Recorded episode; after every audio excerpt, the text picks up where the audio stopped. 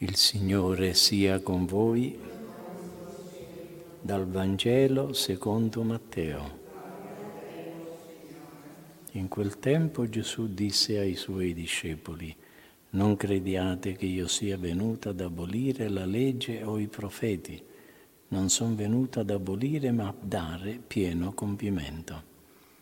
In verità io vi dico, finché non siano passati il cielo e la terra, non passerà un solo iota, un solo trattino della legge senza che tutto sia avvenuto. Chi dunque trasgredirà uno solo di questi minimi precetti e insegnerà, insegnerà agli altri a fare altrettanto, sarà considerato minimo nel regno dei cieli. Chi invece li osserverà e li insegnerà sarà considerato grande nel regno dei cieli. Parola del Signore.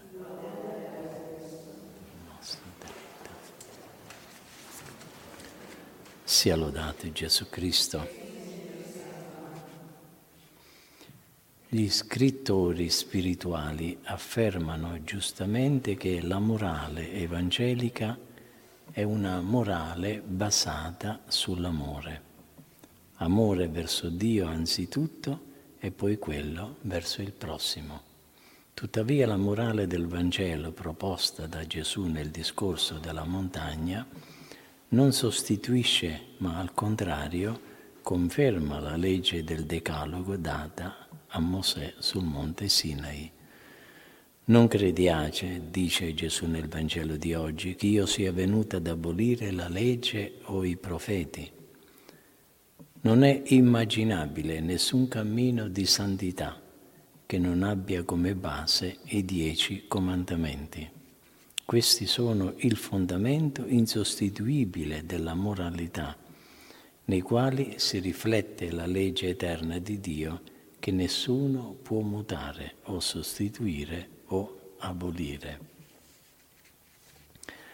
I comandamenti di Dio appartengono a quella legge morale che il Creatore ha scritto nell'anima di ognuno di noi Essi sono la base della moralità universale e il fondamento di tutti gli autentici diritti umani. Nei dieci comandamenti si riflette la santità di Dio e nessun comportamento umano che voglia essere morale può minimamente discordarsi, discostarsi da loro. Gesù ribadisce la necessità del decalogo ma nel medesimo tempo lo completa e lo perfeziona. Non sono venuto ad abolire, ma a dare compimento. Gesù completa il decalogo nel senso che lo riporta alla radice dell'amore. Nel medesimo tempo svela quei confini divini che Mosè e i profeti non conoscevano. La misura sconfinata di quest'amore senza limiti è stato svelato da Gesù stesso, amando il Padre e gli uomini fino a sacrificare la propria vita. Anzi possiamo dire che è proprio la misura di questo amore che marca la differenza tra la legge di Mosè e quella di Cristo. Che cosa significa questo per la nostra vita spirituale? Significa che nel nostro cammino di santità dobbiamo incominciare con l'osservanza dei dieci comandamenti.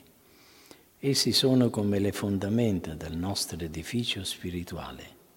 Quanto potremo dire di osservarli, allora inizio per noi quel cammino ascendente dell'amore che ci porta alle vette più alte della vita mistica.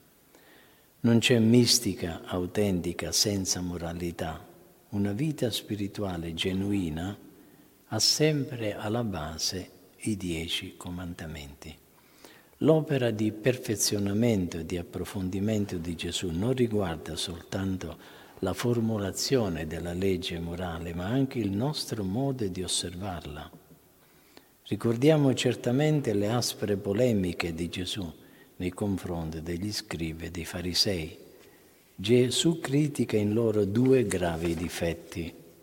Innanzitutto il fatto di aver appesantito i comandamenti divini con una lunga serie di precetti umani, ma più ancora denuncia una osservanza della legge morale solamente esteriore, che non comporta l'adesione del cuore. Questo è un punto di fondamentale importanza. L'osservanza della legge di Dio deve partire dal cuore, cioè deve essere sempre un atto di amore. È nell'intimo della persona umana che nasce la moralità, la quale poi si esprime in comportamenti esteriori. Gesù critica i farisei perché il loro agire esterno è inappuntabile, ma dentro di sé covano il male. Il Vangelo giustamente sottolinea l'importanza dell'intenzione che sta alla base del nostro agire non pochi peccati si consumano nell'intimo di noi stessi, dove soltanto Dio vede. Chi può conoscere le invidie, le gelosie, le mormorazioni, i pensieri malvagi, le maledizioni e cose di questo genere che fermentano nel cuore, inquinandolo, anche se poi non si esprimono all'esterno? prima ancora del comportamento esterno al quale ci teniamo per non essere magari criticati dagli uomini, sorvegliamo i pensieri e i sentimenti del cuore che Dio vede e giudica.